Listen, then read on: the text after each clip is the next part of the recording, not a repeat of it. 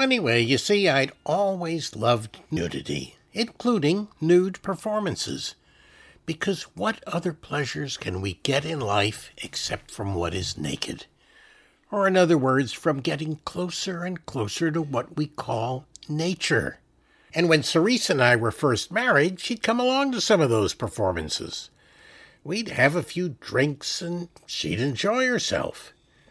But at some point that stopped. Damn. That stuff in the bottle is wonderful, but it doesn't last very long.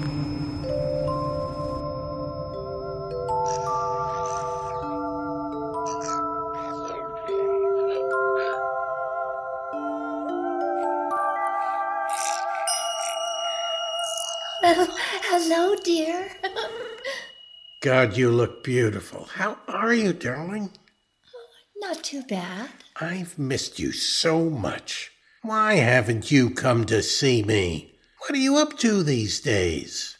What? I, I told you all that yesterday. Really? You did? What do you mean? Did I see you yesterday? You don't remember seeing me yesterday? Well, I really don't remember yesterday at all. So, you don't remember going to a party in the afternoon? No, no. Well, I told you I've been very busy. I, I've been traveling all over. Really? Yes. Don't you remember I showed you all the photographs I'd taken on my travels? Really? Yes. Don't you remember I gave you my photograph album and then you forgot all about it and left it behind? Here, I've brought it back for you. Now don't forget to look at it later. It will bring the whole day back to you. Oh, good, good. I'm going to put it right here next to my funny little bottle so I don't forget it. He was quite a bit older than me, you see. And I met him when he was around 40, and he just begun producing grain number one in vast quantities. And his company was growing, and he was making money, and, and he, he was becoming, I'm, I'm serious, very amusing. No, really, really, people were attracted to him. They found him magnetic, delightful. I did too. It was such an extraordinary period. Everyone was in such a state of excitement.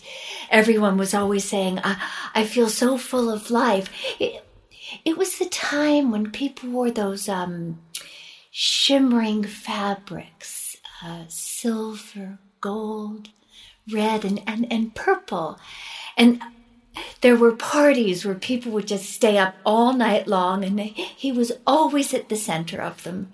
People would just cluster all around him as he talked about his work. And then someone would start to play some music and everyone would dance and some people would go off into different quiet little rooms together for a while and then everyone would slowly regroup and gather around him again, and he would talk some more. But then that that period ended, and after that, people grew much more tense. He certainly did. And I did too.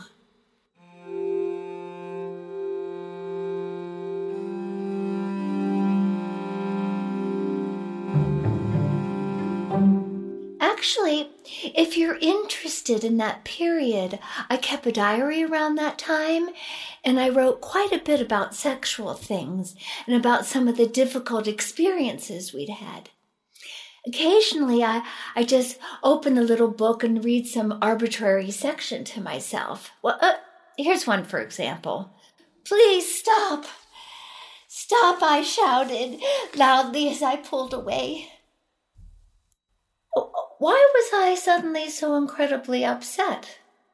For a moment, I held his face, I looked into his eyes, and then we both fell back, and I lay in one corner of the bed, and he lay in the corner diagonally across from me.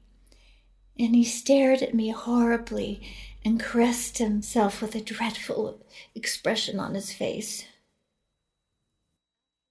And then here's another bit from a time when we were staying in a small inn that we used to go to sometimes, way up in the mountains. It's nice here. A simple bare room, a big bed, two tiny tables on either side of it.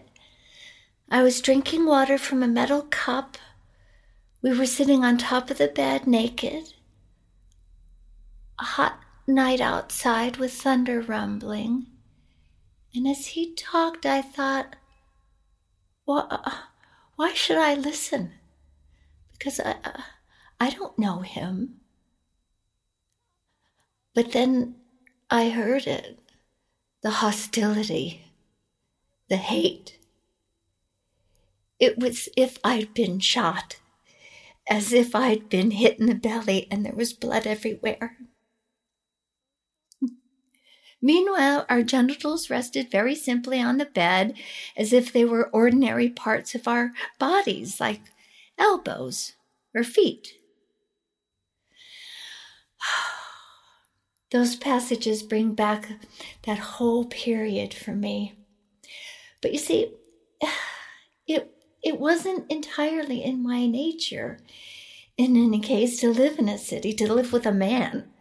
I'd get dragged down into all of it, and, and, and I'd start feeling, I don't know, um, nervous, domesticated imprisoned indoors in all those rooms and, and, and I'd begin to feel the need to, to, to, to just change shape for a while. And so I started taking trips to hot, sunny places. And I'd go to some very clean, very quiet hotel. And in the afternoons, I'd lie under the slowly creaking ceiling fan, sometimes quite happy. Sometimes crying, and I'd feel my bones and muscles twisting and stretching, and then I'd fall into an incredibly deep sleep. By the way, while I'm speaking to you here and doing a little bit of dramatic reading, I have to ask do you know this book that I'm reading at the moment? Facts About Cats by L.B. Buttons. Oh, God, I am such a fan. I, I can't help telling everybody about this book. Buttons really understands cats. Ah, it's just amazing. Here, here, here, listen to this. Cats have wonderful lives. They really like to do the things they do. They like to chase mice, of course. They like to tease mice. They really like to tease them. And everyone knows that they particularly like to punish mice, whether they're inflicting capital punishment or life imprisonment without the possibility of parole, or whatever type of punishment they're inflicting, it's a great life. In other words, cats tease mice, they play with them, they punish them, they pummel them and they eat them. Mm. but what's not generally known is that cats also sometimes protect mice. They protect them. They comfort them. They pardon them. And sometimes they reward them way beyond what any person would think they deserve. That's the thing about nature, isn't it? It provides grace, beauty, and joy quite unexpectedly. It even returns good for evil all the time. Now, Buttons writes quite a lot about the fact that cats can change their form and how all that works, but there's one thing he leaves out of his book for, for whatever reason. He doesn't mention the very important fact that cats mate for life. That's right, you heard me. They mate for life, like humans. You see, The bonds that cats form don't ever break, though they may change shape. And even though cats have more than one life, well, every time they cross over that barrier of death, they carry those particular connections right along with them.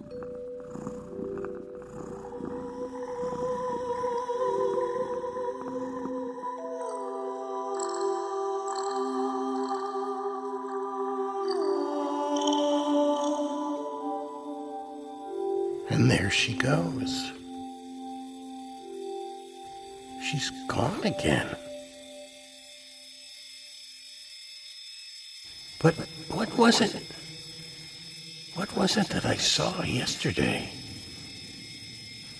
It's going to come back to me.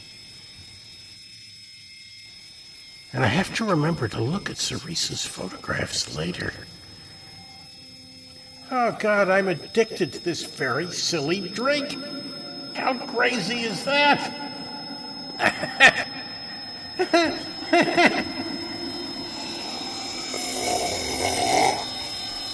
Mm-hmm. So I have to tell you, no one who hasn't made money can possibly imagine how exciting it is. If you haven't experienced it, you just can't know how much pleasure you can get from receiving enormous checks. I mean, at that moment, when I was in my early 40s and the checks really started pouring in, I just felt that everything, everything was there to be taken. Whatever I wanted, I could have. It was all for me. Well, hello, sweetheart. Oh, wonderful, wonderful. I met Robin at a time when the company's sales had become exponential. But most people were still only vaguely aware of us. My name certainly was hardly known at all, and when Robin met me, she'd never heard of me. Well, hello, everybody. How lovely to be speaking with you. Now, how should I say this? I bet that quite a few of you out there are married. And maybe you're even sitting there right now with your husband or your wife. And let's face it, I'm sure that among you married people, many of you have certainly had a love affair or two in the course of your marriage. Isn't that right? After all, when you think about all the trends in the world today, a love affair is hardly Oh, wait. Hang on.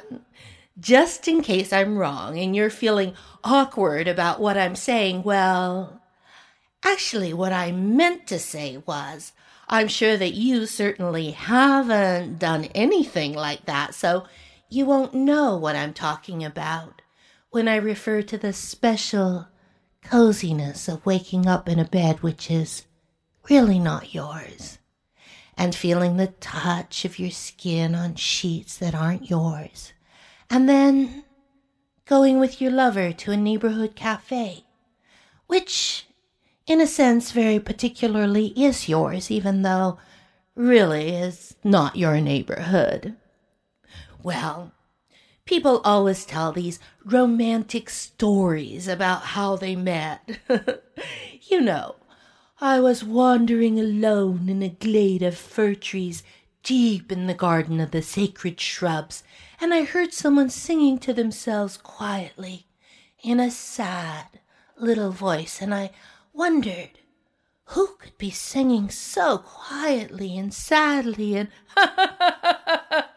well our story wasn't like that at all. We met at a party like so many people. And at the time I met him, I happened to be terribly worried about this rash I developed. And, well, the dermatology office I ordinarily went to was booked for a month. And so at this party, somebody told me, well, that guy over there actually is a doctor. And so I said, please introduce me. And when I met him, I simply begged him to see me, even though he told me he really wasn't practicing anymore and just did research. Do some on me, I said, even though he was hardly my type. And I think his mind must have started running in some odd direction because when I went to his office the next day, late in the afternoon, he examined me in a very awkward and sort of clumsy manner. There was something unprofessional about the way he moved this rather homemade looking instrument all around my upper body while constantly bumping into my thigh with what seemed to be this enormous erection. and as he looked at my rash, he was talking compulsively about his wife and his marriage, laughing nervously again and again at his own remarks. At any rate, I was quite relieved when he finally prescribed some lotions and cream and the appointment was over. And then we went out together into the gray light of dusk.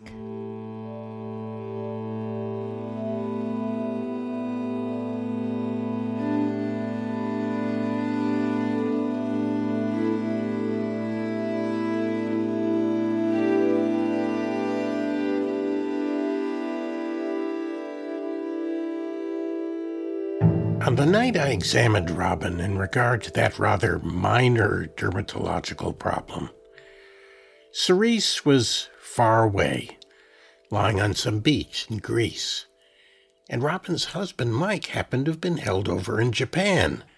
Some problem in his company. They were based there, you know. And so, without much discussion, Robin and I walked out of my office together, and then we walked down the street together. And then somehow we found ourselves walking into a very quiet restaurant that we happened to pass, and we had some dinner there and drank some wine. And after dinner, both of us drunk, we resumed our walk, and we came to a neighborhood neither of us knew. We wandered through tangles of narrow streets and explored and talked. And as we seemed to be caught in a sort of cul de sac by a large park, she suddenly said something which I found quite insulting. She said, I think you're a shit because I think you just want to use me to get away from your wife, or words to that effect. And we stood still in the street and, and stared at each other. There was no one else around, no one awake in the city but us, it seemed. Her face had the clarity of water at dusk. Splash! I struck it lightly. Splash! Splash! I grabbed her shirt by the neck with both hands, and there were tiny little clicks as a button delicately fell to the street and rolled and hit the side of a building and stopped. I opened my mouth and went for her neck. I could see my face as a dog's face. Then her face became a dog's face, too, her jaws open, teeth bared. We went into the park. I pulled down my trousers and I was sucked inside her with a slurping noise almost before we hit the ground. My hands pulled grass as we banged back and forth in the wet mud. Then we got up slowly, genitals dripping, and covered ourselves. Right outside the park, there was a small hotel. We went in, went up to a room, and without stopping to turn on the light, we found the bed, pulled our clothes down, and fucked once again. Then she fell into a deep sleep, but I lay beside her, twisting around. When I got up and put on the clothes I'd just been wearing, my underpants felt like a disordered room where a party had been held, the champagne and confetti not yet cleared away. I washed my face. It was 2 a.m. Suddenly she woke up and looked at me. I said in a whisper, I'm sorry I disturbed you. Just go back to sleep. I'm stepping out for a minute. He slipped out of the room like a fish, swimming silently through aisles of coral. How long did I lie there? Water was dripping from a washcloth in the bathroom. I fell back asleep. Without knowing why, I went back into the park and I started to run. Rain was pouring down. I was in a forest. Horses were wandering through a lake. I mounted one of them, and we rode off through the trees in the freezing rain at an incredible speed. My clothes were soaked, even my shoes. Branches roughly scratched my face as we rode on and on, faster and faster, apparently traveling into the deepest wilderness where the trees were almost terrifyingly large. Suddenly, I saw a light glowing in the distance. It was a huge castle. I rode up to it, got off my horse, found a door, and went inside. I was reeling, dizzy. Everything was dark and cold. Then there was a room. No light at all, but chairs were placed at an enormous table, and one of them was empty, so I sat down in it. Then I started to be able to see a bit, and I saw that sitting next to me there was a white cat with a striped face and small twirling eyes, and she was so beautiful that when I looked at her, for a moment I felt I was going to pass out. Then I could see that seated at the table there were dozens of cats, all naked except for the ribbons around their necks. Clearly, the white cat beside me, though, was different from the others because, unlike the green ribbons which the others wore, her ribbon was red. The room was filled with a hollow jingling sound because the ribbons of the cats were decorated with bells, and the smell of the room was sharp and salty. Then, a uniformed waiter brought me a large white plate holding three mice served whole in a creamy sauce. The mice lay nestling in a circle of rice and the rice in turn was rimmed by a crust of small vegetables. My stomach immediately began to turn over, and in a panic I cried out to the white cat beside me. Please, I said. You see, I'm terribly sorry to be impolite, but I can't eat mice. You see, in the place I come from, we don't eat mice. We. A guard grabbed my shoulders and another servant pressed my right forearm flat against the table, palm down. Then the white cat beside me slowly picked up a scalpel like knife and drew a line with it across the back of my hand. There was a short silence, and then agonizing pain started to pour out of the wound.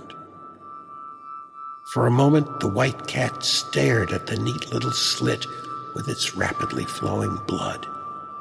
Then she dragged the back of her paw across the wound, and it was sealed off. Then she licked the blood off her paw. And after that, I wasted no time in starting to eat. The meat was delicious, tart savory, and they cooked their mice rare. Imitating the others at the table, I saved the head for last and ate it in one bite. And imitating the others again, I dropped the tails into one of several small buckets set out on the table.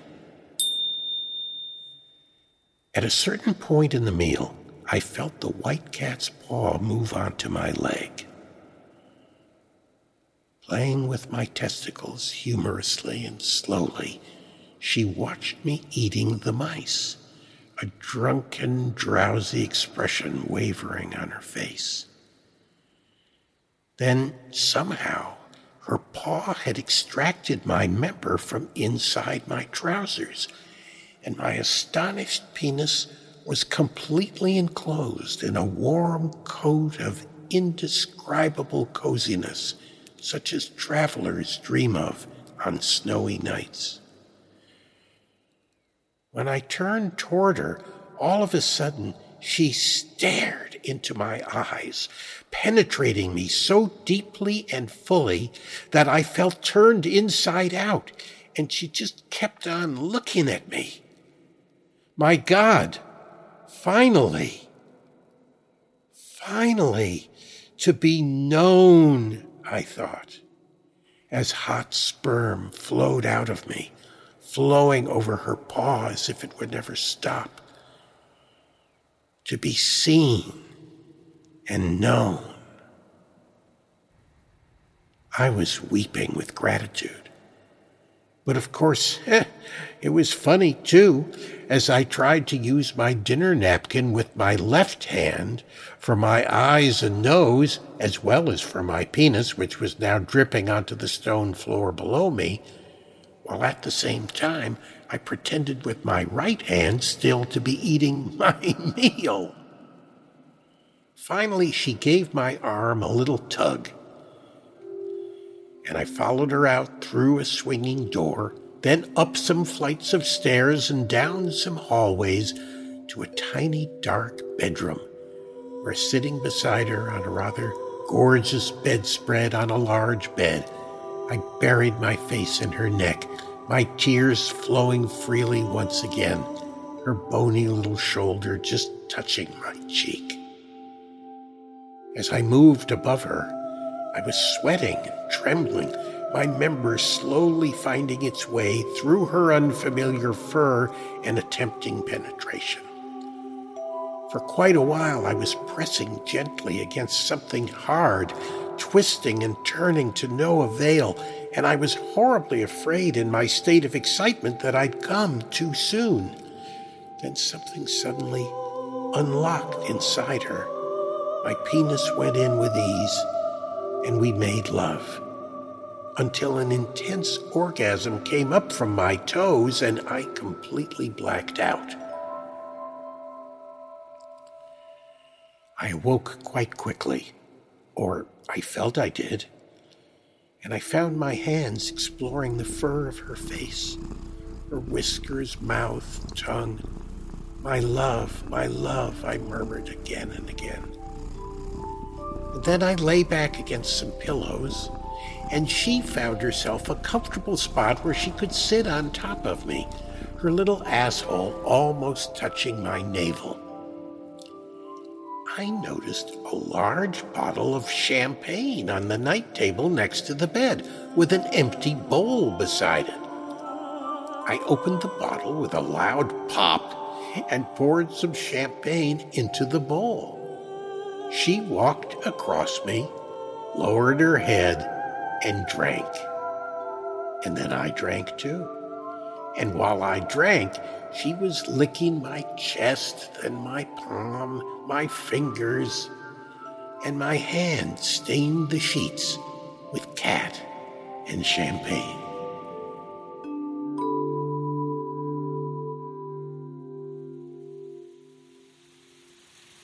When I came back outside, the horse was waiting, and the trip back through the forest seemed to take only moments. Leaving the horse in the park, I soon was creeping back into the silent hotel room where Robin was sleeping. Dawn was just beginning to break. Robin rolled over in bed. I got in beside her and hugged her and kissed her. My darling, I said. My darling, my darling. I slowly woke up to the sound of his voice. I turned on the lights and dressed in front of him. I was astounded, obviously, by the amount of hair which surrounded her cunt. My heart pounded and swelled.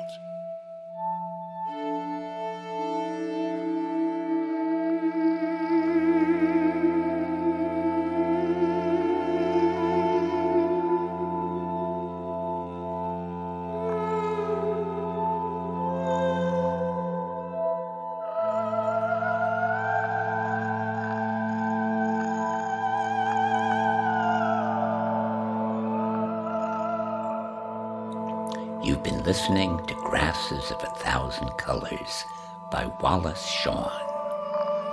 I'm Andre Gregory, and I directed the production. The actors were Wallace Shawn as Ben, Julie Hagerty as Cerise, Jennifer Tilly as Robin, and Emily Cass McDonnell as Rose. Bruce Odland was the composer, engineer, designer, editor, and podcast director. The mezzo soprano was Hai Ting Chin. Mastering was by Mark Fuller. Many thanks to Rob Weiner, Paul Simon, the Royal Court Theatre, Dominic Cooke, Oskar Eustis, and Jeffrey Horowitz. These podcasts were produced by Mac Rogers and Sean Williams of Gideon Productions.